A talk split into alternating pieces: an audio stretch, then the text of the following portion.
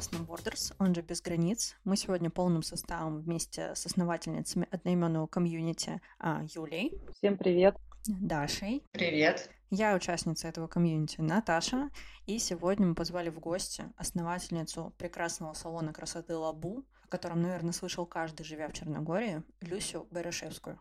Всем привет.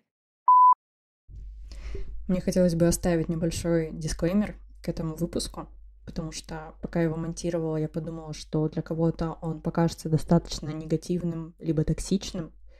Не каждому понять мысли иммигранта в новой стране, тем более как предпринимателя. А, Люся будет делиться своим негативным опытом, какими-то минусами, переживаниями, я хочу, чтобы вы просто это поняли и не принимали все близко к сердцу.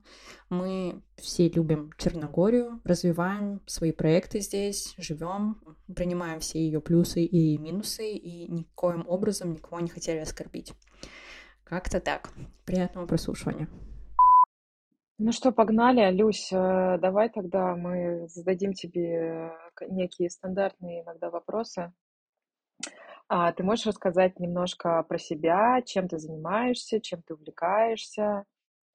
А, я увлекаюсь работой. Наверное, это мое единственное первое хобби. А еще я хожу в зал и люблю гулять по Черногории. Ну как по Черногории? Ну, в общем, в Будве гулять мне не очень нравится, поэтому люблю куда-нибудь ездить и гулять по красивым местам.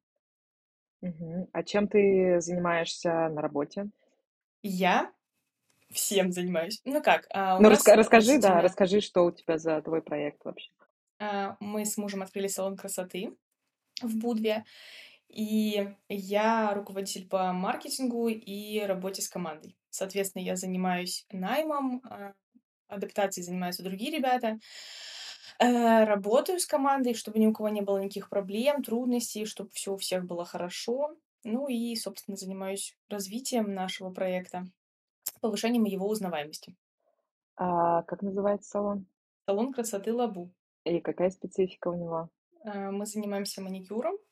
А, То есть изначально это было основное направление, потому что там у нас больше всего мастеров. А, Потом у нас появились брови, также э, и наращивание и ламинирование ресниц. У нас э, сейчас два лашмейкера-бровиста. И также недавно мы запустили направление колористики. Теперь у нас есть парикмахерский зал с двумя специалистами, колористами. Расскажи, почему с мужем? Как муж вообще? Чья идея твоя мужа? Как вы вообще до этого дошли? А, Мы с мужем изначально занимались, можно сказать, предпринимательской некой деятельностью в Минске. Я была мастером маникюра, а он был фитнес-тренером. И я помогала ему в развитии его блога, потому что он совсем не хотел, ему не нравилось заниматься привлечением, ему очень нравилось тренировать и общаться с людьми. Соответственно, из нашей коммуникации, вообще мы очень давно вместе, но коммуницировать вот именно в работе, наверное, мы начали первый раз тогда, и нам это понравилось. Мы подумали, что было бы интересно что-то сделать совместное. Это был, наверное, 2021 год или или 2020. А, ну, мы из Беларуси, там в Беларуси как раз была жесть. Мы думали, что нам нужно уехать, но потом как-то передумали. Ну, как обычно, ты сидишь такой на попе ровно, думаешь, что сейчас еще немножко денег подзаработаю, еще немножко что-нибудь. В общем, началась война, и мы уехали. А за два часа мы собрали вещи, уехали в Грузию. Там я тоже начала принимать клиентов, я занималась маникюром, очень быстро сформировала запись, э, у меня был очень большой поток клиентов, и, ну, Саш, Саша мне просто помогал с какими-то моментами.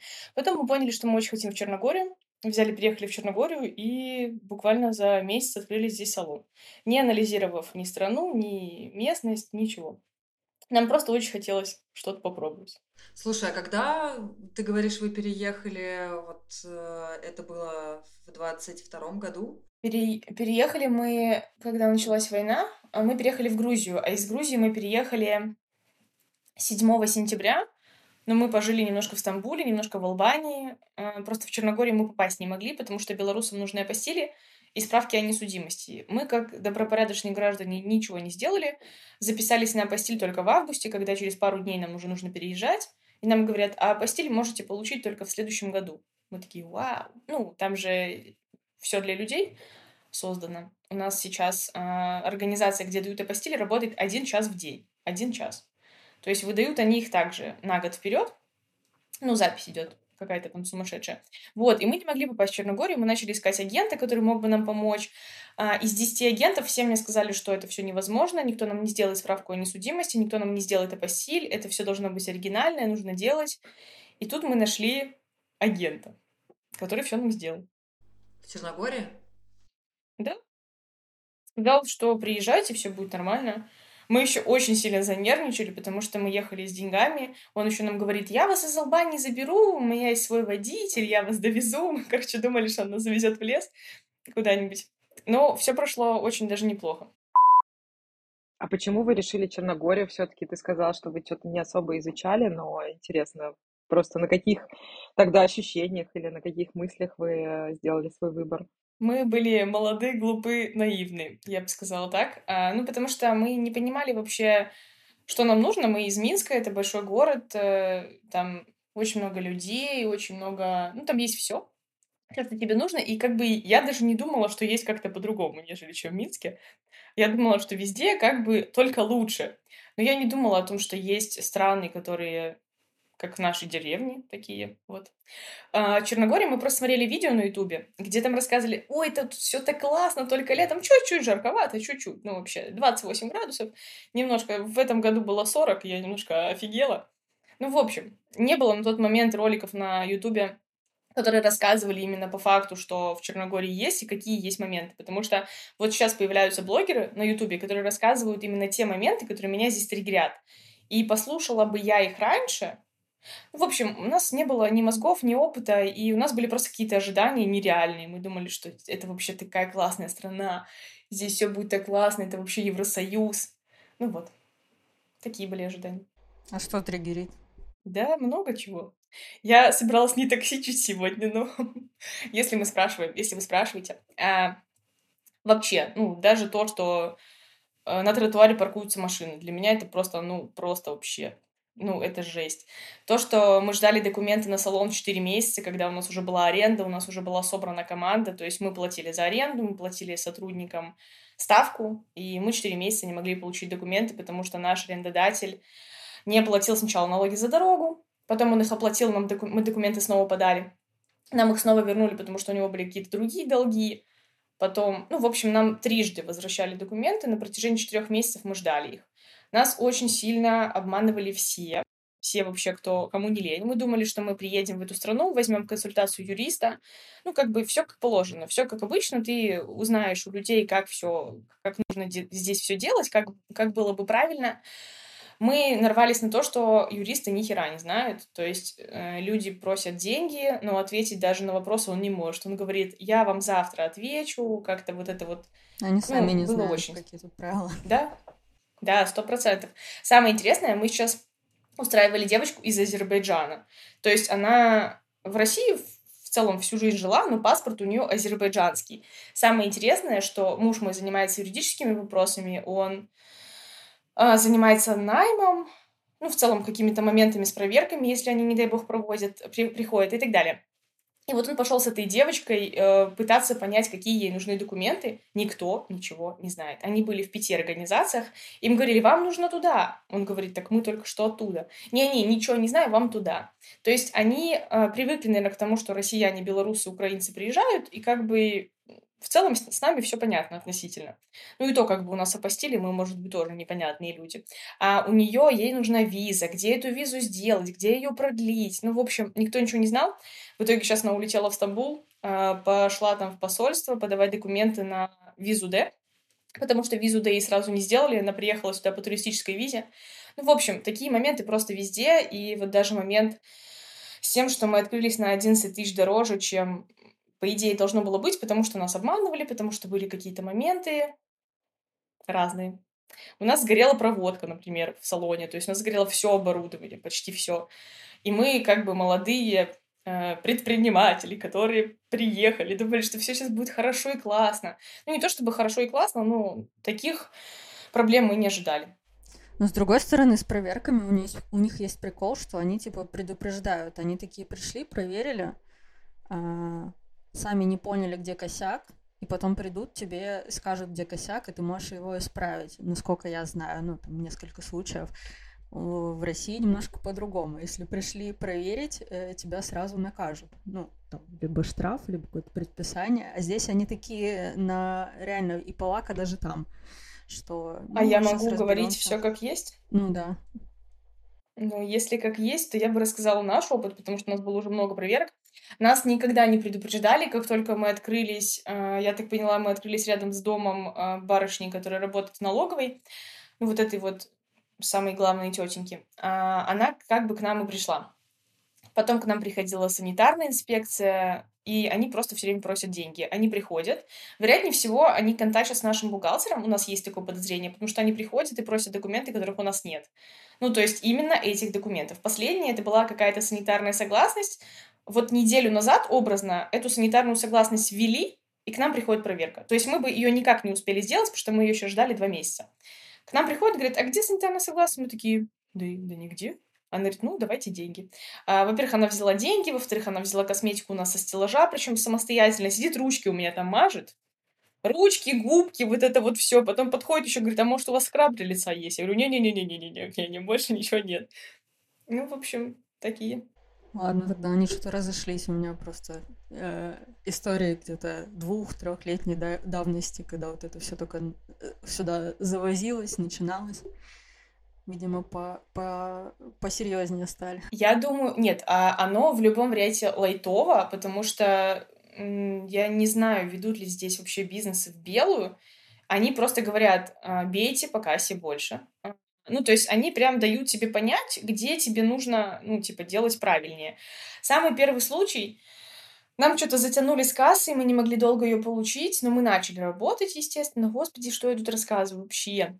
Вот, и к нам пришла проверяющая, потом она позвала нас к себе в эту организацию налоговую, Стоит, нас кошмарит, короче. Сказала еще прийти с переводчиком. Мы пришли, ну там какой-то лютый дебил был, который не мог сказать то, что мы его просили.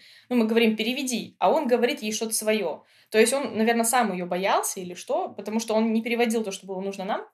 А, и она что-то начала говорить, вот, де, э, родители дали денег, пооткрывали здесь каких-то салонов, что-то стояла, нас гнобила, потом говорит, штраф 4, ну, 3 800. Мы такие, ну, ладно, хорошо, штраф 3 800, давай уже как бы выписывай, и мы пойдем. И она что-то стояла, нас кошмарила еще час, ну, мы реально, прикиньте, стояли как в школе перед какой-то учительницей, она нам что-то выдает на своем непонятном китайском языке, мы как бы стоим, ни хера не понимаем, в итоге она нас отпустила и, и написала просто предупреждение. Причем мы такие наивные, даже не знали, что первый раз это просто предупреждение. Вот, как бы оно и было. Слушай, а вы советуетесь э, с каким-то черногорским именно юристом, бухгалтером или русскоязычным? То есть как у вас коммуникация с ним устроена? Опыт был разный. А, изначально есть агент, который нам помогал делать документы, и я так понимаю, что он знает очень много чего и, и очень много кого, потому что он помогал нам решать неприятные ситуации. А советуемся мы периодически с ним, но не всегда. Сейчас, по факту, мы советуемся с нашим бухгалтером. Бухгалтер у нас черногорская женщина, у нее здесь своя бухгалтерия, ну, то есть она ей руководит. У нее там много бухгалтеров сидит, это в Будве находится около Академии знаний. Я думаю, что половина, больше половины русскоязычных в Будве обслуживаются у нее. Вот, и как бы она контачит с этими проверяющими, со всеми, и если к нам приходит проверка, Саша, получается, разговаривает с проверяющими, потом звонит бухгалтеру, они там о чем-то договариваются, Саше говорят, что сделать, ну и по факту он это делает. А консультации сейчас мы особо ни у кого не берем, потому что, по идее, мы не то чтобы все знаем, но консультируемся по каким-то таким вопросам. По идее, как устраивать людей мы знаем, как э, вести деятельность мы знаем, какие документы у нас должны быть мы знаем. По идее, пока вот вопросов и нет. Единственное, там по растаможке, по правильной продаже косметики, там есть какие-то нюансы, причем у каждого свой вариант э, развития событий. Тут надо ковыряться и узнавать. Я, кстати, хочу добавить по ведению бизнеса в целом в Черногории. Я как СММ веду несколько бизнесов в Черногории, но они в основном все русскоязычные. И вот они все как один а, хотят, конечно, провести все в белую и говорят, что, блин, мы здесь просто как под лупой а, находимся, что, пожалуйста, выставь нам счет или что-то такое, а то нас придут и схватят за жопу. Ну, понятно, что как бы везде есть свои какие-то и отступления и так далее. А, я имею в виду, там, например, в России там серая зарплата у многих, да, была какая-то. Здесь такой возможности нету, и действительно видимо, а, я так понимаю, что это э, не, э, не, как это сказать, э, не русофобная, белорусофобная какая-то история, но в принципе для всех вот э, эмигрантов, наверное, они действительно э, в первую очередь идут на проверку, потому что с ними там им можно сказать все что угодно, а остальные все как бы плюс-минус знакомые, и причем э, некоторые бизнесмены там, например, мне говорили, ну вот мы, например, не знаем, как вот сосед наш, черногорец, ведет бизнес. Может, ему там а, вообще, я не знаю, а, там соседка дала помещение просто так, да, и он а, там не тратится, например, на аренду. Или там у него там сват-брат в какой-нибудь там...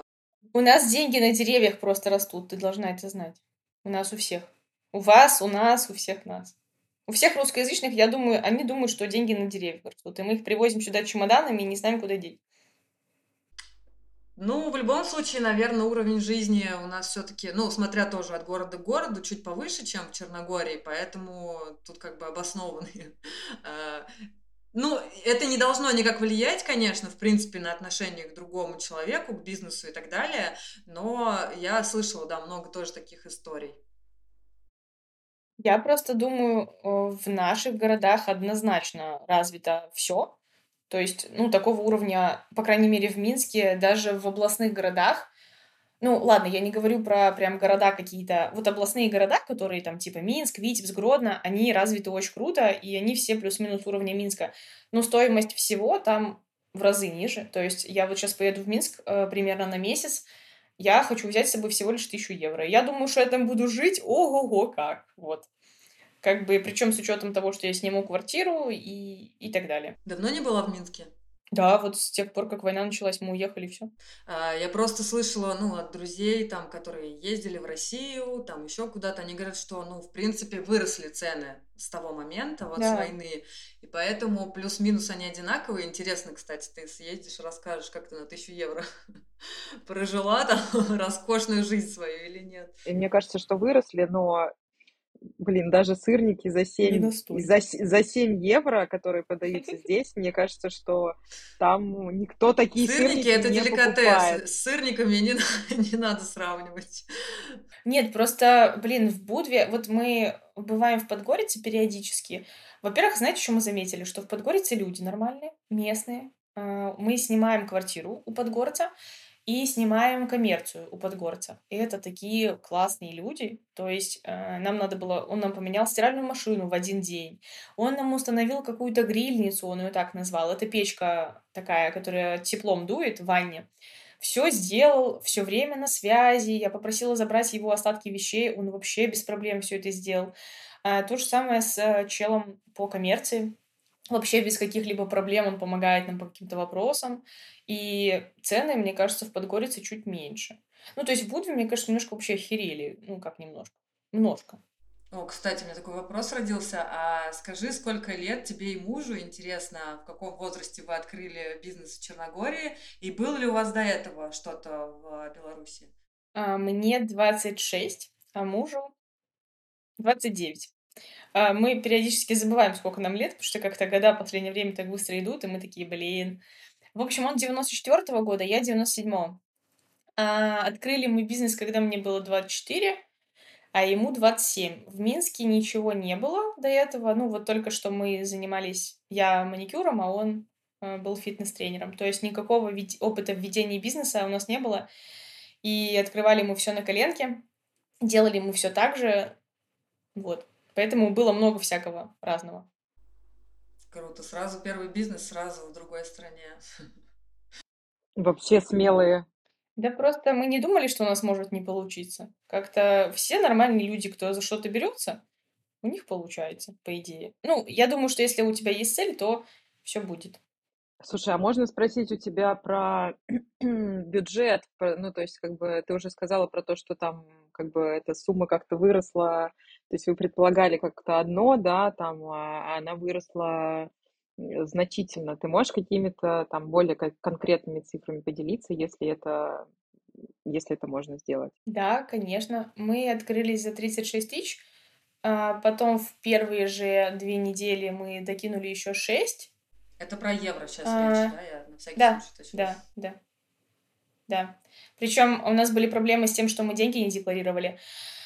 Мы просто всячески просили их задекларировать. А, то есть мы были на границе, я говорю, у нас код. Хорошо. Я говорю, а у нас деньги. Хорошо. Я говорю, давайте посчитаем. Не-не, не надо. Нам даже печать не поставили, и мы поехали. А потом нам говорят, а где, откуда деньги взяли? Мы такие, а просто в Албании мы прям, а, ну, жестко там до этих пограничников доколупались, и прям стояли у них на голове, чтобы они посчитали наши деньги. У нас была албанская декларация, но в Черногории нам сказали, вы можете выехать и заехать обратно. И мы думали, вот выйдем мы из Черногории с деньгами, заедем обратно, и нам скажут, что мы украли в Черногории. Ну, в общем, столько таких моментов было. А, то есть вот эти вот деньги, которые я назвала, это, был, ну, это было то, за что мы открылись. Потом мы ежемесячно реинвестировали. Потом, а, я говорила, у нас сгорело оборудование. А, ну это вот как раз в те шесть входило. Ну и сейчас мы переезжали, переехали мы, ну, переехали, расширились мы, наверное, еще за 14 тысяч. А сейчас вы уже как-то покрываете или не покрываете это все, или как, какие у вас планы по покрытию и заработку? А, типа, окупились мы или нет? Окупились, да, да, да. Окупились мы, ну да, мы окупились, причем какое-то время назад, да. Ну, то есть вы уже, вы уже больше года работаете? Да, мы открылись 21 ноября, то есть мы год и два месяца открыты, работаем. Класс. Ну, хоро- хорошие достижения, мне кажется. Слушай, раз э, мы уж про работу тоже все говорим, а, а, ты и про сложности всякие, может быть, у тебя есть еще какие-то моменты, которые, наоборот, оказались в работе довольно простыми, а вы думали, что это будет а, очень сложно? А, слушай, мы не думали вообще, что будет что-то сложно. А, то есть мы не думали, что все будет легко. А, вообще это очень интересно. То есть мы просто думали, что мы откроем салон красоты. Но мы об этом говорили, и это казалось когда-нибудь никогда. Ну, то есть, знаешь, вот ты просто о чем-то говоришь, а потом хоп, и оно резко случается. Ты, грубо говоря, закрыл глаза и что-то начал делать, а потом смотришь, у тебя, ну, ты уже что-то сделал. Вот с салоном было типа так же. Мы говорили, что мы откроемся, мы как-то чудесным образом попали в Черногорию, как-то чудесным образом мы все это сделали. Ну, не то чтобы чудесным, я очень много, я каждый день рыдала по несколько раз. У меня вот на глазу выросла катаракта, у меня появился гастрит, потому что когда мы открывались, я думала, что... Ну, это типа единственные наши деньги. Э, У нас в Минске уже даже квартиры нету теперь. То есть мы типа бомжи. Вот если бы у нас ничего не получилось, мы поехали нахер, бук- буквально. Э, Было очень страшно, что Зато мотивация какая, чтобы все сделать и чтобы все получилось. Да, ну вот на одной мотивации я до сих пор и уезжаю, на самом деле. Вот. А по поводу того, что было легко, не могу сказать, что что-то было легко. Но я уверена, что после того, как мы открылись в Будве и существуем здесь, а, будет легко в любом месте. Потому что это... Ну, я имею в виду, что я больше не буду открываться в таких а, деревушках, не хочу никого расстроить, обидеть, ну, я- ну, типа, чтобы это не звучало как-то... Ну, то есть для меня это действительно деревня, и как бы, если бы я понимала, что я откроюсь в деревне, я бы подразумевала и думала о том, что какие-то трудности нас будут ждать. Так я думала, что это город, что здесь логистика развита, но здесь, короче, нет ничего. Даже поставщиков искать, вот это вот все, ну, это довольно сложно. То есть сложно все. С рынком труда, ну, то есть с кадрами. Их как бы то нету, то их очень много. Ну, их очень много, когда заканчивается сезон, особенно вот сейчас уехало много русскоговорящих, а, как бы все это почувствовали, и все мастера, которые работали дома, ну, не то чтобы все, но большинство, а, они пишут, чтобы работать в салоне. У нас было очень много ну, заявок на работу. А вот когда мы искали мастеров, наверное, еще в марте прошлого года, было все очень сложно. То есть ты, грубо говоря, ждешь мастера из другой страны, собеседуешь его в другой стране, потом только он приезжает, и то, возможно, все пойдет не так. Ну, в общем, Поэтому мне кажется, что здесь сложно все. Ну, объективно говоря. Ну, сложно ты это все вывезешь, конечно, но просто нету такого, что что-то типа начал делать, с первого раза у тебя получилось. Наверное, как-то у нас вот так. Да, но у тебя при этом какой-то такой э, крутой настрой, я вообще не понимаю. Мне кажется, я, Я тоже не понимаю. я бы психовала просто. Типа, что, ничего не получается, опять что-то делать. Ну, слушай, их двое. Когда есть поддержка, мне кажется, Да. это, это один плюс один Ну, уже два, а не в одного. Так, знаете, ребят, мы чуть не развелись недавно. Типа, очень сложно. Тут э, огромные, ну, типа, ставки очень высокие. Ты постоянно находишься в каком-то жестком, э, в жестком режиме, и у тебя смещаются приоритеты, и как бы у меня был фокус только на работе, то есть мне было по факту все равно на все, и ну, как бы у нас были жесткие проблемы, реально мы чуть не развелись даже. Хотя я понимаю, что, ну, как бы без семьи мне не нужна никакая работа, никакой бизнес. Я как бы никому этого не рассказывал, но вот раз уж мы говорим про настрой, как бы я довольно... Ну, психика, мне кажется, у меня все таки такая, нормальная. А, и я нездорово нездоровый оптимист, потому что у меня, типа, часто в основном хорошее настроение. Хотя мы говно жрем просто ложками, ну, ежедневно. Ну, Мне кажется, это просто вся специфика постсоветского пространства, что через трудности ты должен только радость получить, а не просто наслаждаться. Поэтому мы к этому привыкли. Скорее всего, кстати, вообще очень, очень правильные слова, мне кажется. Сложности, а давай еще. Блин. А, так а знаете, что про сложности? А, вот мы открылись, как бы все пошло нормально, у нас а, укомплектована команда, у нас уже там, ну, типа, все относительно системно работает. И я такая сижу и думаю, офигеть, как-то что-то два дня подряд не было проблем, может, надо второй салон уже открывать, чтобы это, ну, как бы жопу в тонусе держать, потому что, а что? Ну, реально, вы представляете, вот такая идея была. Я думаю, блин, ну сумасшедшая, вообще сумасшедшая. И на самом деле я очень эмоциональный человек, очень. Я э, очень сильно бешусь, просто я как спичка зажигаюсь. Но даже вот все эти моменты, они как бы меня немножко, как это сказать, успокоили, что ли. Теперь я к некоторым вещам, типа, отношусь спокойно. Если бы раньше я просто орала, орала бы матом, как сумасшедшая, у меня в глаза вылазили из орбит. Сейчас я такая, ну, да, да, ну, а, а что сделать? Ну, да. Короче, все это как-то лечит, на самом деле. Это экстренная, не знаю, ускоренная, ускоренный процесс принятия ответственности, что, знаете, просто у меня тоже, да, там есть проекты, они, понятно, что не, я не какую-то физическую компанию открывала, но вот ты пережил иммиграцию, и ты такой, а чё, давайте дальше, ну, типа, уже как будто ты такой сложный этап прошел, что остальное кажется по силам. И ты такой херак, Мгм. и у тебя уже почти год, вот в феврале у меня будет, у меня работает кондитерка, с которой я получаю, ну, я получаю больше, чем я работала в спортзале управляющей. Ну, типа, Мгм. хотя, по сути, мне это доставляет удовольствие, я это выражаю как в творчестве, плюс у меня там еще сторонние проекты, и вот с сентября, условно, у меня работает э, тоже такое на полупассивной ноте э, тренировки, Хотя я тренером работаю уже сколько? Семь лет, не знаю, да, семь у меня и образование, и все, и почему-то, ну, как-то в Питере какого-то пинка не хватало, ни на кондитерку, ни на тренировки, а тут, короче, ты уже перешел границу и такой, чё, кого я сейчас все, сейчас всех проект Это распихаем. потрясающе. Да, ну, короче, как будто уровень у тебя вот как раз принятия ответственности такой, оп, и это, бустанулся, ты такой уже заряженный, что ты делаешь. И время идет, а ты такой уже в процессе, а не просто в мыслях сидишь где-то и думаешь, так, что бы мне сделать? Но согласись, дома даже мыслей таких не было. То есть я не думала о том, что я в Минске открою салон, я, никак... я не думала о таких масштабах. А, Ну, масштабы в плане... Ну, у нас большая команда сейчас, и для меня эта ответственность из такого количества людей, она бы меня очень сильно напугала.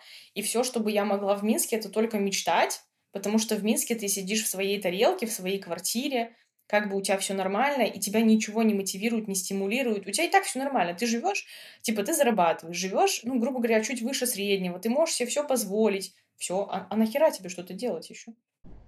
Нет, тут по поводу мыслей, мысли у меня были, но я как будто видела слишком много препятствий, Я работала mm-hmm. в найме э, там на ИП, на ООО, и я видела все эти просто зловещие проверки, отчисления, э, как мы пережили, господи, ковид в спортивном зале, когда это все было закрыто, mm-hmm. и как-то остались на плаву, и платили зарплату тренерам, и все это это был какой-то безумный стресс, что ты понимаешь, что тебе это интересно, ты хочется, но какого-то профицита ну, типа, вообще нету. На горизонте вообще нигде не маячит. А здесь как будто ты меньше знаешь и больше делаешь. И все это опытом набирается, набиваются шишки. Прикольно. Блин, знаете, чего мне очень не хватает? А, мне здесь... Вот я услышала, что чем ты занимаешься. И вообще, в общем, у меня здесь особо нет окружения. А, вот был вопрос там про быт. Быта, быт у нас до сих пор не настроен. А, я Саше своему, ну, Саша это мой муж, я ему говорю, слушай, а как мы настроили быт, типа, за полтора года жизни здесь? Он говорит, да никак, я только вчера нашел, где мясо купить нормальное. Ну реально, через полтора года он нашел магазин, где нормальное мясо продается. Ну, типа, не то чтобы мы до этого ели нехорошее мясо, но просто там оно, типа, прям лучше, чем где-либо. И окружение здесь, не знаю, то ли у меня вот сейчас, в общем, очень круто, что я с вами общаюсь. Просто потрясающе. У тебя какие-то э, проблемы выстраив... с выстраиванием окружения, или у тебя времени нету, или не видишь людей просто рядом, а как это можешь обрисовать? Или тебе пока еще какая-то адаптация идет, и ты пока вообще ни с кем не хочешь общаться? Я очень коммуникабельный человек, и вот э, с, с момента, как мы переехали в Грузию, у меня в Грузии появилась лучшая подружка. Э, вот здесь, в Черногории, у меня есть лучшая подружка, это вот Аня, она ходит э, в женский клуб. Мы, в общем-то, там познакомились. Э, то есть проблем с выстраиванием коммуникации нет, но как будто бы я а, ты сказала, что там вы и познакомились, я не поняла, где именно. Может, тут... В женском клубе. А, у э, нас Ну, в смысле, да, да, да. А, э, Нет, познакомились мы в другом а, женском в другом. клубе. А, да, а потом она привела меня к вам в комьюнити. А по поводу э, выстраивания коммуникаций, люди с другими запросами как будто бы вокруг и с другими потребностями. То есть, если мне интересно развивать нашу компанию, мне как-то вот то людям интересно совсем другое. И это как бы неплохо, я это все прекрасно понимаю, но как будто бы с ними не так интересно, потому что интересы разные, скажем так. Ну, то есть э, ты сейчас не ощущаешь, что ты как-то адаптировалась в этой стране, а просто больше занималась работой и а, какие-то бытовые штуки, там, создание круга, оно как-то отошло на второй план и даже, в принципе, не возникало как вопрос и проблема. Правильно я поняла? А, это все таки проблема для нас, потому что жить без каких-то друзей тяжело. Ну, то есть, здесь нету такого количества знакомств, с которым тебе комфортно. То есть есть люди классные, ты с ними можешь пообщаться, но так, чтобы проводить вместе досуг, такого нет. То есть у нас есть только друг, мы с ним ходим в зал, а, периодически встречаемся поужинать то у нас в гостях, то у него в гостях, потому что, а, несмотря на то, что мы коммуникабельные, но мы немножко социофобы, что ли, как это сказать. Ну, мы, короче, из-за того, что много работаем, то есть не всегда есть время на какие-то куда-то выйти. Ну и плюс в Будве не особо хочется куда-то выходить, потому что все время ты встречаешь кого-то из знакомых. Это тоже немножко удручает. Потому что вот ты идешь, э, хочется побыть в своих мыслях, что-то вообще как-то никого не знать, и ты встречаешь человека, с которым тебе нужно с ним быть в хорошем настроении, тебе нужно с ним нормально поговорить, и не, этого типа не хочется периодически. Просто хочется типа спрятаться как-то, чтобы никто тебя не знал, не видел, поэтому мы ходим гулять в горы, где нету людей. Ну, то есть знакомых у вас много, да, получается, а прям каких-то таких доверительных, близких отношений получа... не получается построить пока. Ну, вот только друг у нас есть и моя подружка. Там, ну, у нас хорошие, очень хорошие и очень доверительные отношения. А так, да, просто, просто знакомые. Ну, изначально для нас это было большой проблемой, вот потому что, опять-таки, мы открывались, мы были просто вдвоем в чужой стране. У нас еще не было команды, э, все было непонятно, все было очень страшно. И то, что не было друзей, ты даже не можешь ни с кем пойти расслабиться, это очень удручало. Сейчас как бы с этим вопросом легче, но просто есть моменты, которые не удовлетворяют, поэтому тоже есть некие сложности. А ты пробовала какие-то какие-то способы, в принципе, да, завести вот э, друзей, общение? Может быть, э, не знаю, может быть, там спрашивала у каких-то своих э, там, белорусских, да, друзей, там кто-то переехал тоже сюда или нет, или вот ты сказала, что ты была в одном женском клубе, сейчас ты присоединилась, ну не сейчас, а уже тоже несколько месяцев назад присоединилась к нам. Ты пробовала просто какие-то шаги делать или, или просто пока все это тоже как-то по так по, по ходу как Я идет? могу сказать, что я очень много работаю, поэтому у меня часто нет времени ответить даже моей подружке. То есть э, моя подружка из Грузии, э, мои подружки все, они почти не работают. Самое интересное, я работаю 28 часов в сутки, а они не работают. И мы очень круто ладим. То есть мне эти люди очень интересные, они э, занимаются саморазвитием, то есть они очень интересные личности. И то есть я не всегда могу им ответить на сообщения. А мне хочется, отвечая на сообщения, быть в ресурсе, погрузиться в то, что мне рассказывают, и ответить как бы тоже нормально. А из-за того, что я бываю часто очень загружена, я не знаю откуда, но задач столько, будто бы у меня просто какой-то завод на миллиард людей, и вот это какое-то нереальное производство, ну, задач реально столько. И я просто не знаю, откуда они берутся, то ли это моя нездоровая голова с какими-то вечными приколами и поисками каких-то трудностей, то ли это просто так и есть, и если ты что-то хочешь, нужно что-то делать. Поэтому я не могу сказать, что я искала, и поэтому, наверное, я не могу сказать, что я от этого страдаю. В общем, э, меня просто не удовлетворяет, что это маленький город. И будь он большой, вот э, мы часто ездим куда-то в большие города, вот мы были в Хорватии, э, в Загребе, в Задаре были, в Белграде несколько раз уже были, эм, не помню, где мы еще были. А, в Варшаве были, в Кракове. То есть это большие города с огромными улицами. Там, ну, типа, четыре полосы в одном направлении. А, нормальные какие-то люди другие, что ли. Я про местных, наверное, больше. Хотя нет, в Белграде мне кидались под колеса, меня это очень смущало. То есть человек э, в пяти метрах от него светофор, но он кидается мне под колеса где-то, ну, на дороге. И вот а, даже то, что я не могу пойти здесь, здесь нет широких улиц, и ты, грубо говоря, трешься здесь с людьми, то есть вот это вот мне не нравится. От этого как бы нету какого-то желания здесь как-то корни пускать или как это назвать. Мне кажется, нормально корни пустила. Что, что будет э, в случае, если вы переедете с бизнесом? А с бизнесом все будет нормально. Мы планируем переезжать.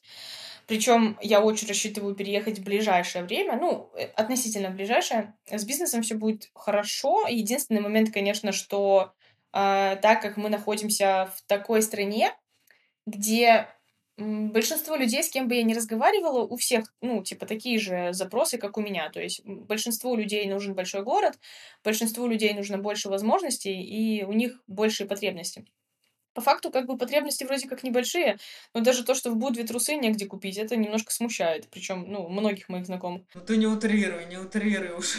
Да слушай, да, я тебе серьезно говорю. Нет, как бы здесь есть какой-то... Так слушай, у нас торговый центр... Будве люди ходят без трусов.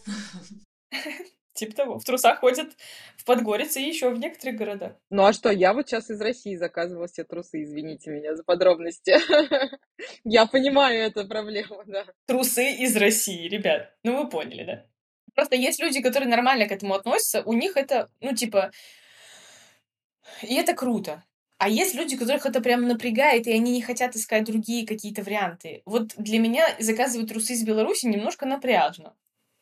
Вот. Ну, как бы, блин, это же надо организовать, заказать, найти, как оплатить. У нас нет денег на белорусской карте. Э, то есть а оплатить с другой карты, ну, хера с два получится. Наверное, нужно искать какого-то, э, ну, помогатора. Да, бай, байер трусов, я тоже подумала уже, что ниша не закрыта.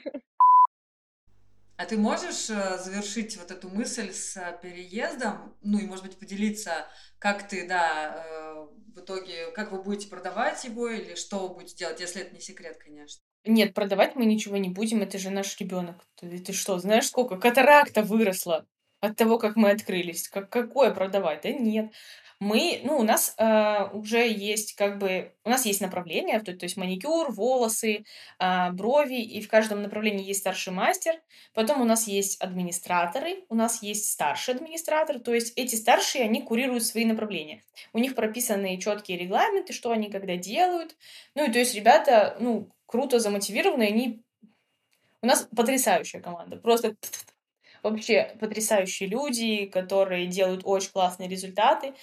Также у нас есть э, управляющий, соответственно, э, ряд моментов может функционировать без меня. Также я обучаю постоянно наших ребят чему-то, что я хочу им передать.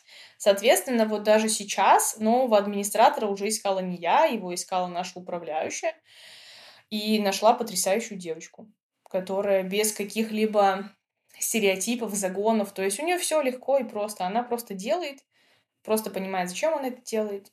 Вот. Поэтому бизнес вполне может существовать здесь без нас, ну, в плане без нас физически, потому что вот по факту я туда хожу сейчас только потому, что там много места. Мы сейчас в большом помещении, у нас есть типа свой кабинет, я туда могу ходить, потому что там есть свое пространство. Раньше мы были в очень маленьком помещении, там даже сесть было негде. Я там почти не появлялась. Соответственно, моего прямого физического нахождения там как бы и не требуется. Вот мы сейчас уезжали в Белград на 11 дней, до этого мы были в Хорватии, и как бы, ну, все нормально функционирует, потому что ребята потрясающие. Круто, то есть вы будете курировать а, бизнес онлайн, получается? Да, да. Хотела спросить, а что так можно было? А, нет, нет, мож, можно, когда ты доверяешь людям, потому что, опять-таки, мы открылись, у нас очень много людей работало, на самом деле, до этого. Очень много, ну, я думаю, сплетни здесь про всех ходят, опять-таки, потому что мы в деревне живем. А, иногда, не знаю зачем, но мне рассказывают какую-то такую лютую хрень, что просто... Про тебя? Да, да, да, ну, типа, про, про меня, там, про других людей. Вот, казалось бы, э, люди вроде бы бизнес годами здесь содержат, и как-то же содержат, то есть как-то, а, а его так сильно полощут, и говорят, что он такая тварь, и я думаю, господи, как же такую тварь вообще земля-то носит? Ну, просто, короче, люди здесь как-то любят все это докрасить. Это, знаете, когда нет телевидения на понятном языке, ты, короче, сериалы сам себе пишешь, и доносишь их как-то до общества. А общество как-то услышало глухим ухом и вот это вот породило какую-то дичь. Поэтому, ну, короче, было очень много разных моментов. А, и я думаю, что если ты можешь доверять своей команде, и у них прописано все, что как нужно делать, они знают, что, зачем и почему, то проблем как бы каких-то огромных быть не может. Ну, либо же они просто будут решаться.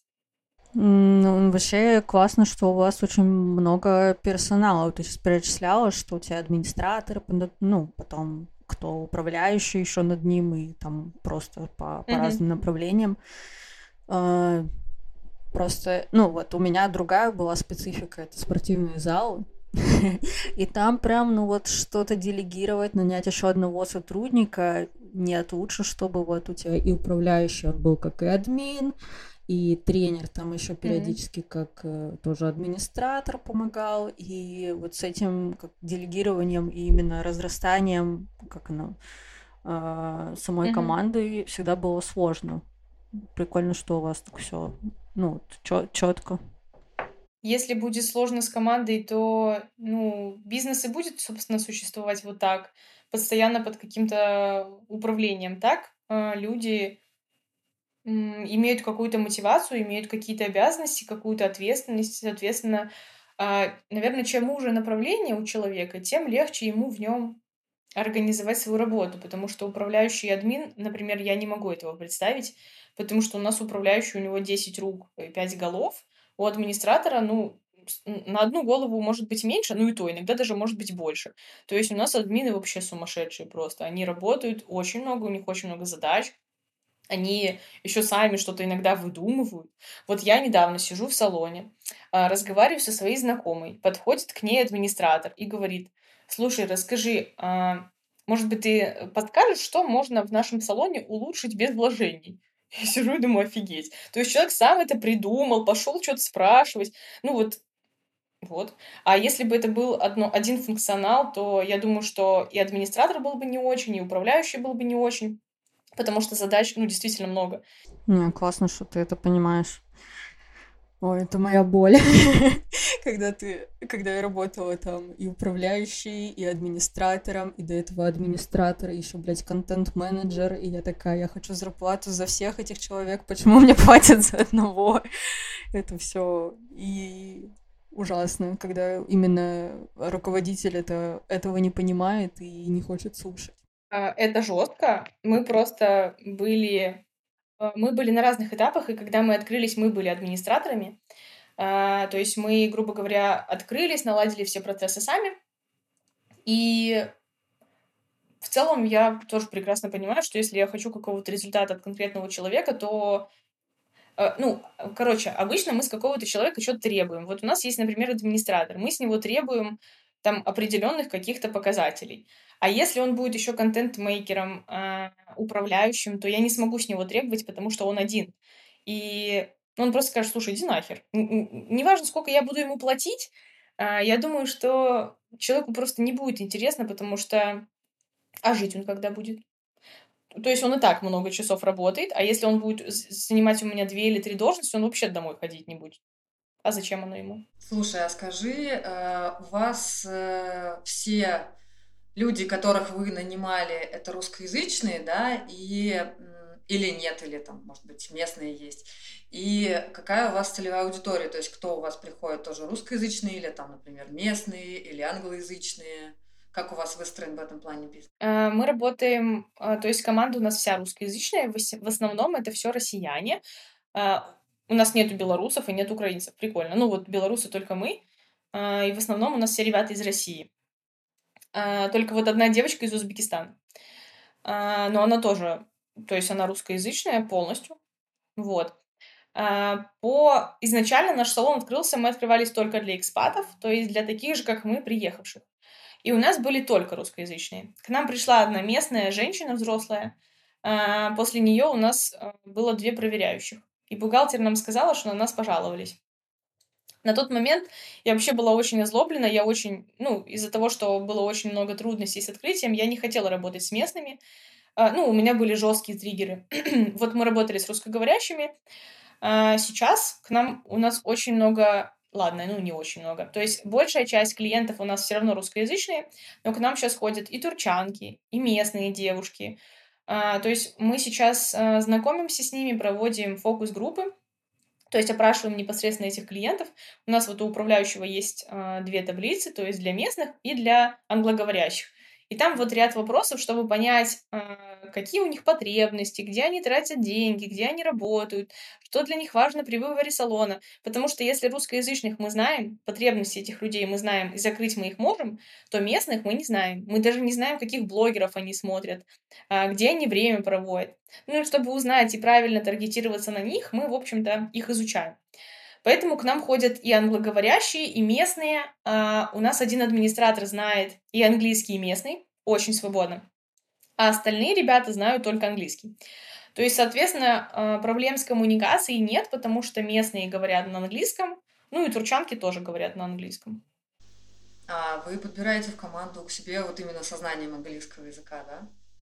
Мастеров нет. То есть мастера у нас могут не знать английский, ну, чисто базово там представиться, поздороваться и все, потому что в основном а, ты наладишь коммуникацию через переводчик, либо как-то на пальцах, то есть, ну, реально получается.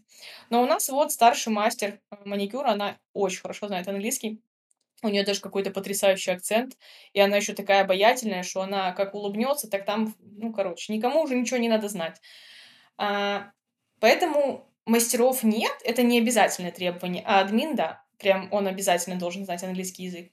А можно такой вопрос еще задать? А как, как вы вообще выстраивали развитие и чтобы вообще про вас узнали? Как, как вы продвигали? За счет чего находили клиентов? И вот, я так понимаю, как раз твое направление работы, да? Угу.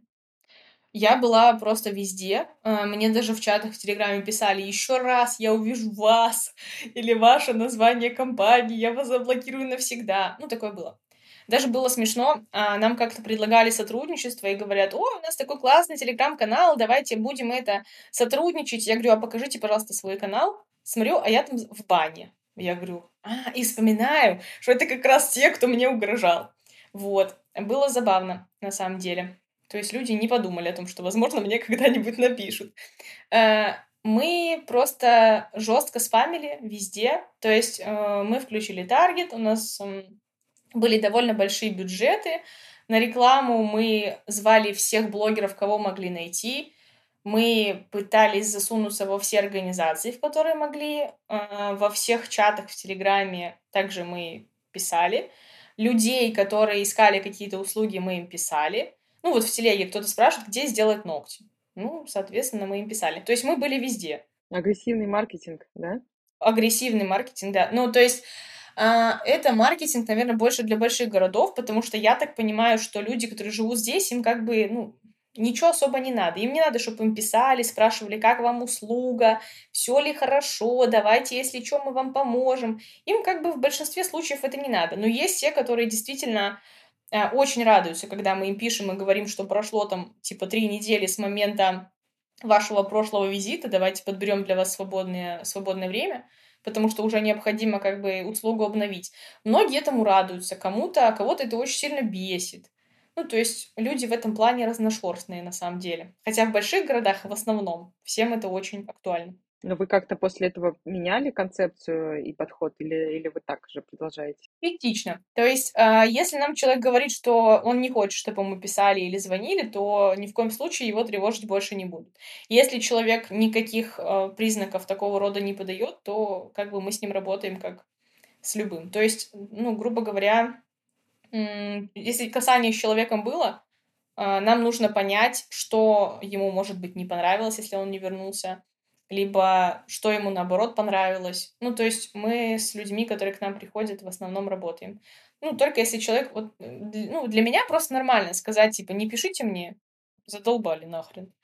Вот. А, а так просто ходить и говорить, господи, они мне пишут. Я не понимаю, что здесь такого. Ну, пишут и пишут, да. Ну, типа, так мы работаем. Слушай, у меня такой каверзный вопрос родился еще один.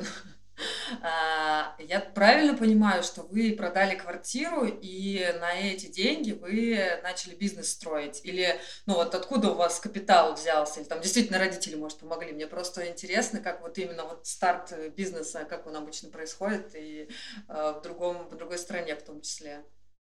А, квартиру действительно мы продали, но квартира была не наша, квартира была Сашиной мамы. Она ее продала и дала нам какую-то часть денег. Соответственно, вот, э, за эти деньги в большинстве, э, ну, большая часть денег это деньги с э, тех, которые нам дала мама. И почему меня триггернуло немножко, когда вот та проверяющая говорила, что... Я ну, не знаю, наверное, в большинстве случаев просто деньги родители дают и типа, что деньги дали родители, пооткрывали здесь. Ну, то есть деньги ты можешь где угодно взять, но ты но можешь... Это вообще не имеет значения, где вы деньги взяли, это никак не характеризует человека. Если он, конечно, только не украл их. Ну да. А, поэтому да, квартиру мы продали, но у нас была довольно неплохая сумма своих сбережений, то есть у нас а, есть финансовая подушка, потому что бывает ряд проблем, а, которые нужно решать с помощью денег. Также у нас, ну, команда довольно большая, и если, не дай бог, у кого-то что-то случилось, нам тоже нужно как-то кому-то помогать, опять-таки, потому что мы несем ответственность за этих людей. Ну, и как бы вот. То есть мы неплохо зарабатывали в Минске самостоятельно, потом в Грузии я работала, тоже очень неплохо зарабатывала. Ну, то есть деньги у нас есть, но открылись мы за деньги, которые нам дала мама. Э, Еще один вопрос. я не заткнусь, наверное, сегодня. Э, слушай, я просто недавно тут смотрела э, прикольный выпуск. Вот. Про бизнес как раз. У меня тоже просто СММ-агентство свое. И мне вот интересно, знаешь, что как владелец бизнеса, то есть как у вас это построено? Вы платите себе зарплату, или вы платите себе и зарплату, и дивиденды, или вы просто, например, все, что осталось, типа, мы на это гуляем? Или как у вас это распределяется вообще в бизнесе? У нас, а, ну, то есть у каждого бизнеса есть колесо рентабельности, там, а, ну, свои какие-то моменты. То есть у нашего бизнеса есть а, определенный процент рентабельности, и этот процент из него идет на подушку безопасности, на реинвестиции и на зарплату. Подушка безопасности бизнеса или ваша там семейная? Бизнеса, бизнеса. Подушку безопасности свою мы формируем, исходя из нашей зарплаты. Ну, то есть э, вообще, э, пока у нас не было SMM-специалиста и выполняла этот функционал я, то есть я получала зарплату за SMM-специалиста. Зарплату как руководитель я не получаю. То есть у меня бывает зарплата минус 1000 евро. А вот особенно когда мы сейчас переезжали, у меня была зарплата минус 1000 евро, в следующем месяце минус 600 евро. Ну, то есть неплохие у нас такие зарплаты, можно работать. Э, вот, поэтому какой-то фиксированной ставки, к сожалению, у нас нету, как у руководителей. Э, только вот если мы выполняем какой-то функционал за другого человека, который у нас есть и у которого есть ставка. А на что вы живете тогда? На свои сбережения, на свою подушку? Нет, слушай, на я говорю, бизнеса? что такие моменты, а, что у нас зарплата минус, а, минус, это бывает только когда мы, вот когда мы открылись, у нас был минус зарплата, потом, когда мы сейчас переехали, у нас был минус, потому что затраты были гораздо больше, а, ну, чем хотелось бы. Да, на тот момент, конечно, мы жили, получается, за деньги, которые откладывали, а так мы и зарабатываем. То есть у нас есть какая-то зарплата. На подушку бизнеса нет. Подушка бизнеса, она неприкасаема, потому что, опять-таки, есть ряд моментов. Не дай бог какой-то штраф, не дай бог вообще что-то. Ну, нас же, получается, закроют, и что? И что будут делать люди? Что будем делать мы? То есть вот эти непредвиденные расходы, которые ты говоришь, были там, да, расходы были больше, они не из подушки брались, а брались из вот Нет. оборота. Угу. Угу. То есть мы даже из кассы деньги не берем. У нас есть кассовые деньги, и э, некоторые бизнесы сталкиваются с кассовым разрывом. Это когда ты из кассы берешь, берешь, берешь. Но у нас как бы Саша занимается финансами, у него он очень жестко все считает, он жестко всех прессует, то есть у нас э, управляющему дается финансовый план, то есть по каждому направлению количество трат. То есть, например, на маникюр там тысячу, на брови там еще столько-то, ну и так далее. Типа на сервисные расходы. То есть все расходы у нас прописаны. И если ты в них не вписываешься, у тебя большие проблемы. Ну, как правило, все вписываются, потому что Саша устроит нам большие проблемы. Даша, у тебя как? Ты просто залезла, мне кажется, прям сильно нутро. Ну, типа, такими вещами обычно никто не делится. Вот. Нет, почему? Если есть желание не делиться, ну, можно Ну, не в рамках делиться. подкаста. мы, же про, мы же про бизнес говорим, почему нет? А, это система бизнеса. У меня она была построена а, очень фигово с самого начала. То есть я просто часть денег а, там на а, у меня часть денег шло там на всякие программы, на обслуживание бизнеса, там на налоги, на еще что-то. А, часть денег шла там на сотрудников, и все остальное я просто забирала себе. Ну, то есть у меня не такой большой бизнес, у меня там один-два человека работало, и все. И как бы вот остальные там какие-то затраты там на переводы, там еще на что-то, там на какие-то там свои расходы, там транспортные и так далее. Вот. И сейчас я как раз понимаю, что эта система не работает, то есть так нельзя. То есть если особенно я собой очень много закрывала вещей, то есть там делала рилсы, делала еще что-то, то есть я себе не зарплату платила, а тупо вот как бы остаток забирала себе, но mm-hmm. я понимаю, что если я возьму человека на какую-то из этих э, вещей, которые я собой закрывала, то я, возможно, просто как бы с нулем останусь, потому что, ну, механика не отлаженная, но в том плане, что а, то есть это же формируется как раз прайс, э, стоимость на услугу, ту, которую там mm-hmm. агентство мое оказывает. Вот, поэтому, э, поэтому, да, я на самом деле таких тонкостей не знала, и вот как раз буквально недавно тоже, вот это для меня тоже каким-то открытием было про зарплату себе, еще что-то. Я раньше думала, что это какая-то ерунда, и что, типа, да, блин, как это, типа, я же работаю. Ну, грубо говоря, да, говорю, не такой большой бизнес, э, и там я могла просто, грубо говоря, взять себе помощников, то есть это вся моя зарплата, и я там что-то плачу с этого. Но так, конечно, какой-то большой, ну, не обязательно большой, но как-то бизнес-процессы, в общем, от этого будут страдать, и а, без этого будет сложно построить что-то дальше. Вот все обучения, которые я проходила по бизнесу, по систематизации бизнеса, а, везде говорится, что а, неважно, какую должность ты занимаешь, у тебя должна быть обязательно зарплата, и у тебя должна быть должностная. У нас у каждого прописана должностная инструкция, у меня, у Саши. То есть, несмотря на то, что мы а, скажем так, основатели. Э, кто-то думает, что мы ни хера не делаем, только деньги забираем. Ну, как бы, к сожалению, это не так. Хорошо бы, но нет. Э, и то, то есть у нас прописаны должностные, но единственный момент у нас не, не прописана мотивация. То есть у всех наших ребят прописана мотивация. Если у кого-то есть ставка, это ставка, KPI прописан. У нас как бы нет. Типа, поэтому ну, это проблема, на самом деле, я считаю. Потому что если бы я не была такой... Ну, типа, я просто вывожу на мотивации, потому что денег по факту я не вижу, потому что деньгами распри... ну, распоряжается Саша в нашей семье. Я только беру на то, что мне необходимо. И по факту, типа, у меня нет денег, чтобы я пошла их потратила. Ну, и, конечно, проблема еще в том, что я живу в Будве, и потратить деньги здесь как бы особо негде. Ну, типа, пойти что-то купить. Вот недавно было, Саша говорит, Люся, пойдем купим тебе подарок. И я села и начала плакать, чтобы вы понимали. Потому что я нахрен не знаю, где купить здесь подарок. А я столько всего себе хочу. И типа, мы взяли машину, поехали в Подгорицу. И что? Ну и что там? И что там купить? Не, не то чтобы в Подгорице прям нечего купить, но... А что бы ты делала кстати, как правильно? Расскажи всем. Беларусь или Белоруссия? Как правильно? Беларусь, Беларусь, обязательно Беларусь. Да. У меня есть э, знакомый, э, ну, это вот муж э, нашей коллеги, и он очень, он россиянин, и он очень жестко топит, чтобы все говорили Беларусь. Он говорит, какая Белоруссия? Беларусь, ну, то есть Республика Беларусь. Кстати, э, смешно было, мы были в Сочи в девятнадцатом году с Сашей, э, мы были в магазине «Спортмастер», ну, то есть Сочи, как бы, да, Россия рядом с нами. А, и мы приходим в спортмастер, и у нас а, кассир спрашивает, у вас есть дисконтная карта? Мы говорим, да, только она белорусская. Она говорит, ну ничего, наши карты действуют по всей территории Российской Федерации. Я говорю, девушка, не-не-не. Я говорю, у нас белорусские карты. Так я вам еще раз повторяю, наши карты действуют по всей территории Российской Федерации. Мы такие, ну ладно, хорошо. Ой, ну, в общем, э, просто я не знаю, реально все, ну, многие российские что, что? это мое любимое, знаешь, там еще с Казахстаном тоже проблемы. Ну что, Татарстан, Казахстан, значит, все. О, Татарстан и Казахстан нормально. Да, одно и то же, как бы, да. Жесть. Кстати, насчет Татарстана, э, я про него недавно узнала.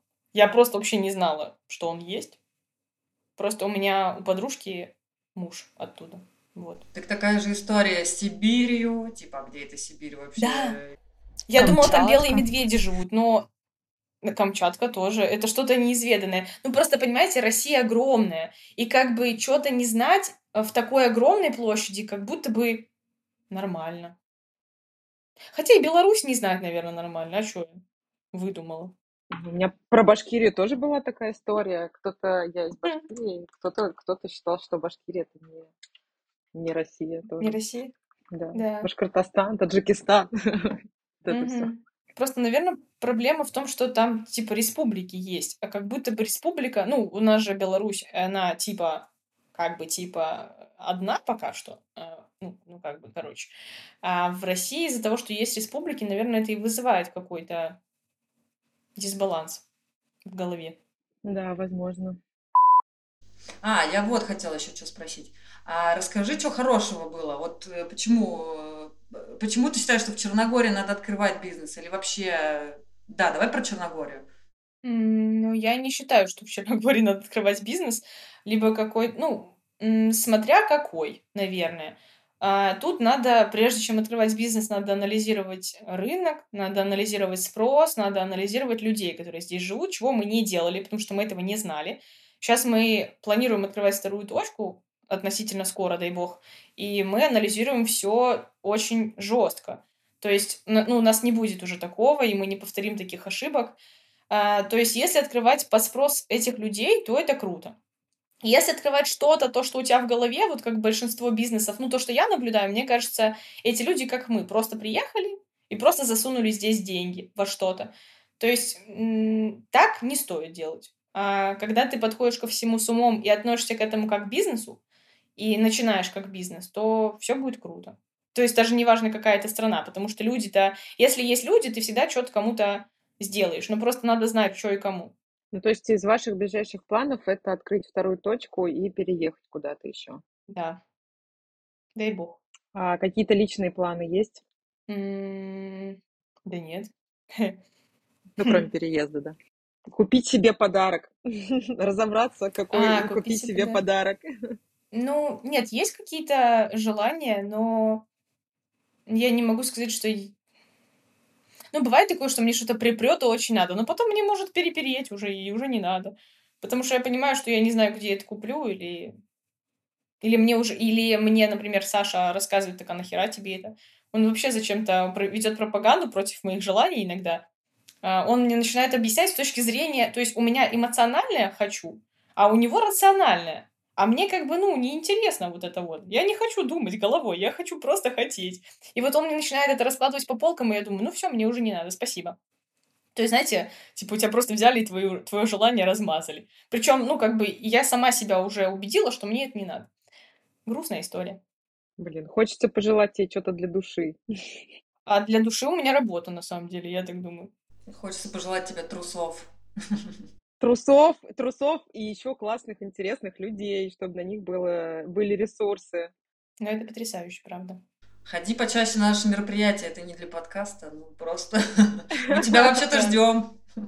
Не, мероприятие у вас потрясающее. И я говорю, что, блин, просто бывает такое, что я сижу, когда ваш ботик мне присылает, куда я пойду, я нажимаю, куда я пойду, а потом мне ботик пишет, а вообще-то завтра. И я такая, М, а завтра у меня уже 25 тысяч миллионов дел. Я думаю...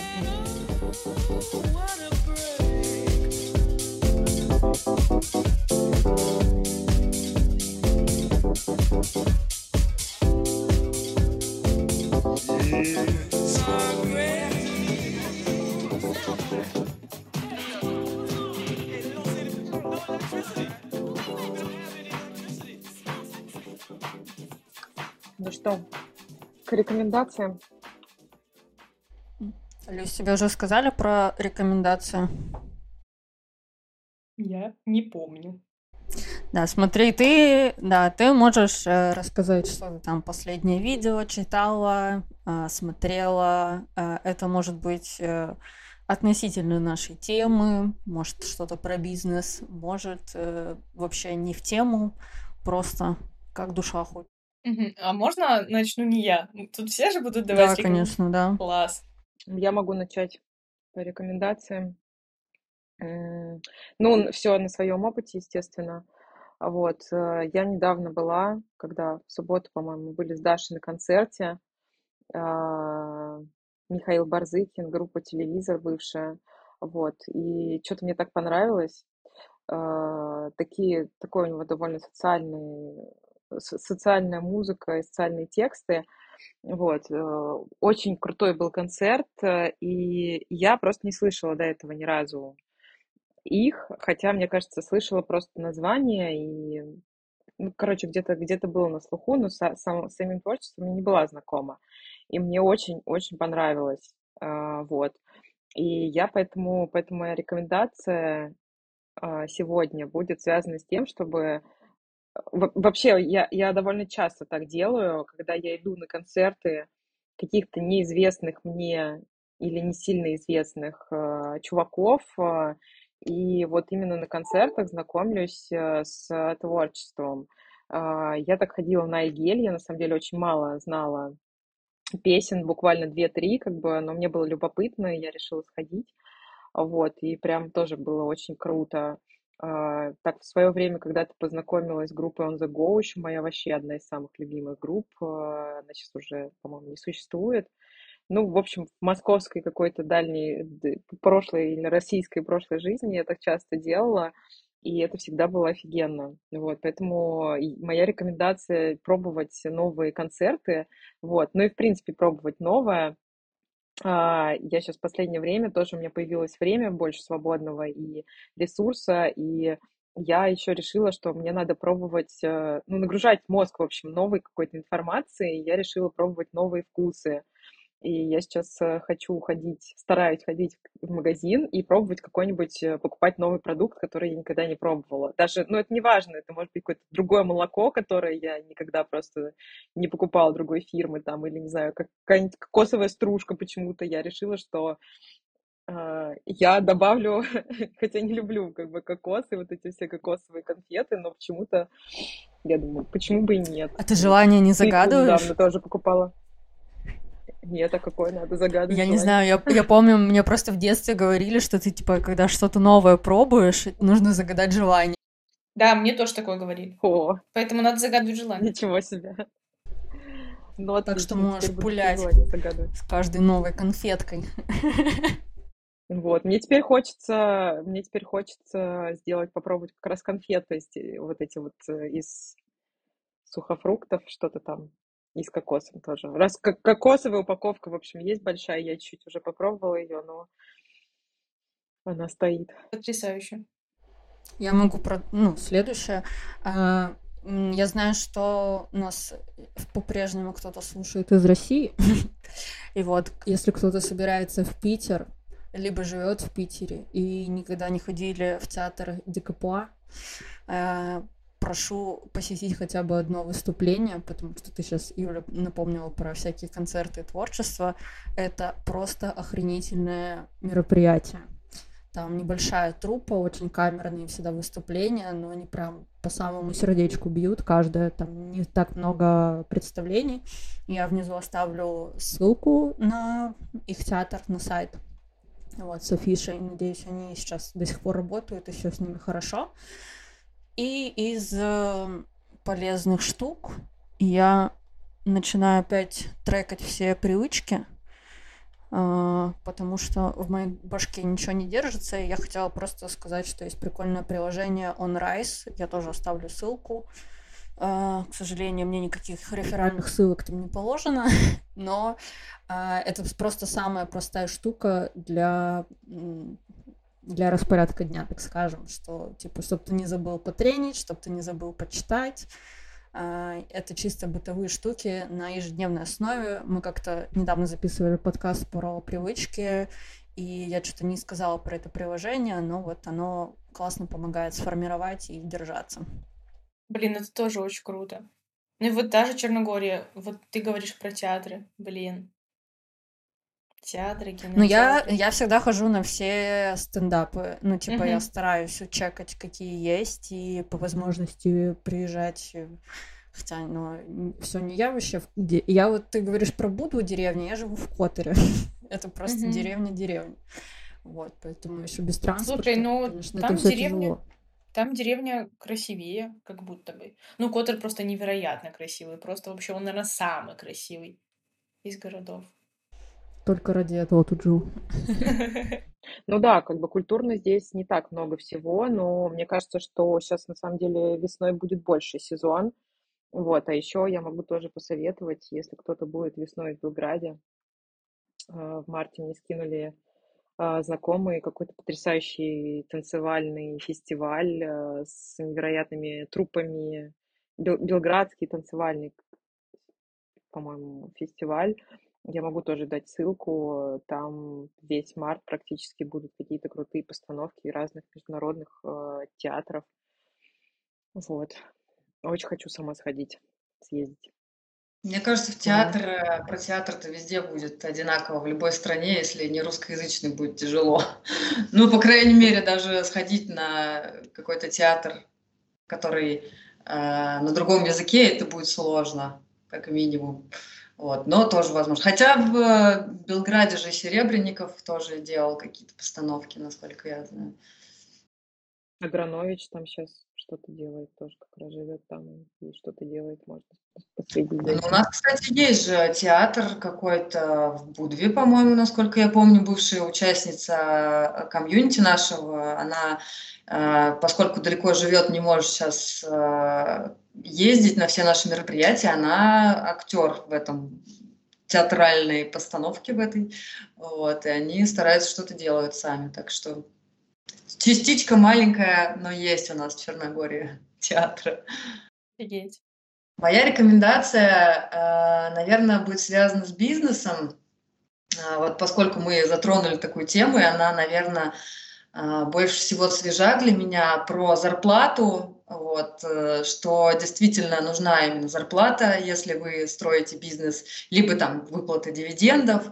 Вот, э, предлагаю об этом сразу подумать при построении бизнеса, хотя можно и не думать. Вот э, второй совет – и думать, и не думать в том плане, что нужно действительно брать и делать, хотя это, наверное, должны быть Люсины слова, вот, но это прикольная школа жизни такая, даже если там ничего не получится, да, ну, бывает, да, конечно, риски очень большие, и лучше подумать, прежде чем что-то делать. Но иногда люди бывают, они э, сидят и очень долго выдумывают, там, да, как им, как им что-то сделать, или пойдет, не пойдет. Ну, то есть бизнес – это такая рулетка, конечно же, э, есть какие-то законы бизнеса, да, и законы, вот э, если изучить, проанализировать там и целевую аудиторию, как ты вот, Люсь, говорила, да, и там прикинуть бизнес-план, да, может быть, эта идея окажется провальной, но зачастую зависит все не только от этого, потому что зачастую там максимально простроенная бизнес-идея бывает тоже провальной из-за какой-то из-за какого-то момента, который не учесть. Вот. Поэтому, ну, такой мой главный совет – если хотите пробовать, обязательно пробуйте. Жизнь одна, все равно вставлю Бузову свою любимую. Поэтому да, и э, именно в плане э, финального финального такого результата, что у вас будет, это зарплата, дивиденды там или к чему хотите прийти, либо просто себе имя заработать. То есть это, мне кажется, одно из важных а, при построении бизнеса. Может быть, прописные истины, но э, я о каких-то моментах не думала до построения бизнеса, скажем так. Я вспомнила, у меня на столе лежит то, что можно порекомендовать, блядь, Тинькофф без MBA. Это просто вот, типа, знаете, э, компьютеры для чайников, здесь про бизнес для чайников, там что такое EBTI и, и прочее, все вот эти таблицы, планы, налоги, все, что хочешь. Если ты совсем не знаешь, с чего начать и не покупать какие-то обучения, просто можно эту книжку прочесть, вот, наверное, сколько? 200-300 страниц меньше. Я тоже тогда запихаю в рекомендацию. А читается легко? Да, очень. Она под редакцией Ильяхова. А, это кто... Угу. Этот пиши, сокращай. Я не знаю, если кто копирайтингом mm-hmm. а, знаю, я читала, да, да. Да, она очень, она очень легкая. Там, типа, вот прям, если ты вообще ноль, э, у тебя нету какого-то базового образования в маркетинге и бизнесе, просто спокойно, легко читается. Все понятно. Потрясающе. У вас такие замечательные советы, такие мудрые, такие взрослые, что ли. Я даже не знаю, что тут и, и, и сказать, собственно.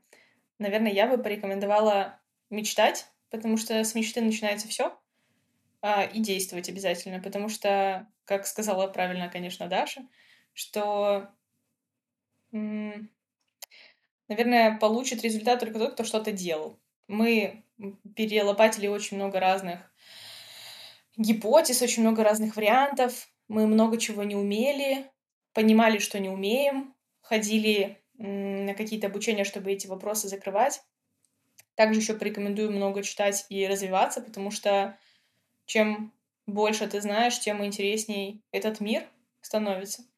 Вот, э, очень люблю читать книги, но, к сожалению, у меня далеко не всегда есть на это время, поэтому я стараюсь их слушать, слушать и конспектировать. Вот сейчас я слушаю книгу «От хорошего к великому», очень мотивирует, потому что там прям проводили глубокий анализ компаний, которые как бы с классными результатами, и как они этот результат, э, как они к нему пришли и как они его закрепили.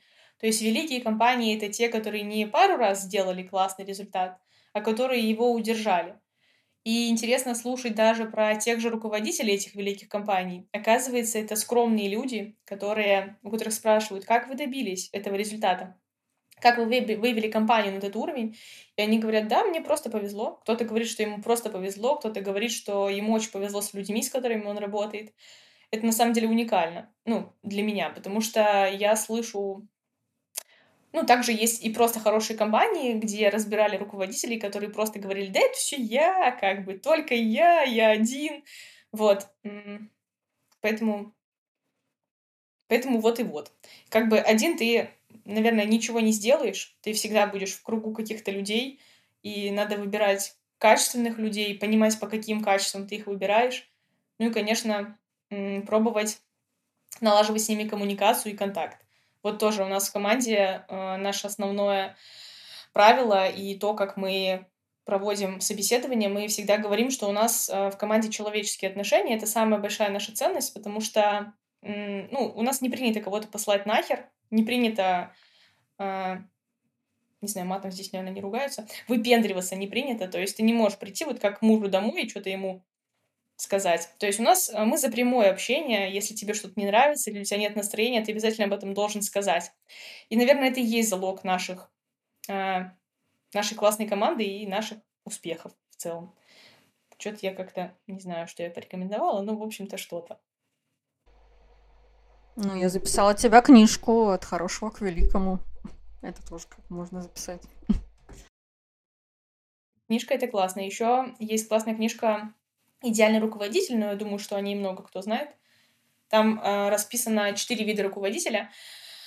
А, тоже говорит о том, что в твоей компании дол- должны быть разные люди, Э, поэтому мы, беря людей на работу, даем им тест Адизиса. Э, это тест на... Ну, если мы берем человека на руководящую какую-то должность, э, он выявляет, в чем человек сильный. То есть у каждого свои, скажем так, суперсилы, и ну, нельзя, чтобы, грубо говоря, руководители были одинаковые, потому что они смотреть будут на одно и то же, и какая-то область будет не закрыта. Поэтому это тоже классная книжка. Как звучит он еще раз тест кого? А, тест Адизиса. У него там институт или как есть еще ну, по исследованиям. Я тоже его книжки какие-то читала, прикольно, последнее, что-то про политику. Потом, если найду, скину. У меня просто наушники разрядились. У меня все разрядилось. Все, у меня 3% на телефоне. Просто жесть. Ну все, вовремя заканчиваем запись. Спасибо вам большое. Было просто невероятно познавательно. Было очень круто побыть в вашем окружении несколько часов. Правда, это очень круто. И послушать. Наташа, я не знала про твой опыт. Очень интересно. Даша, и про твой не знала. Короче, вы потрясающие. Было очень круто. Спасибо вам.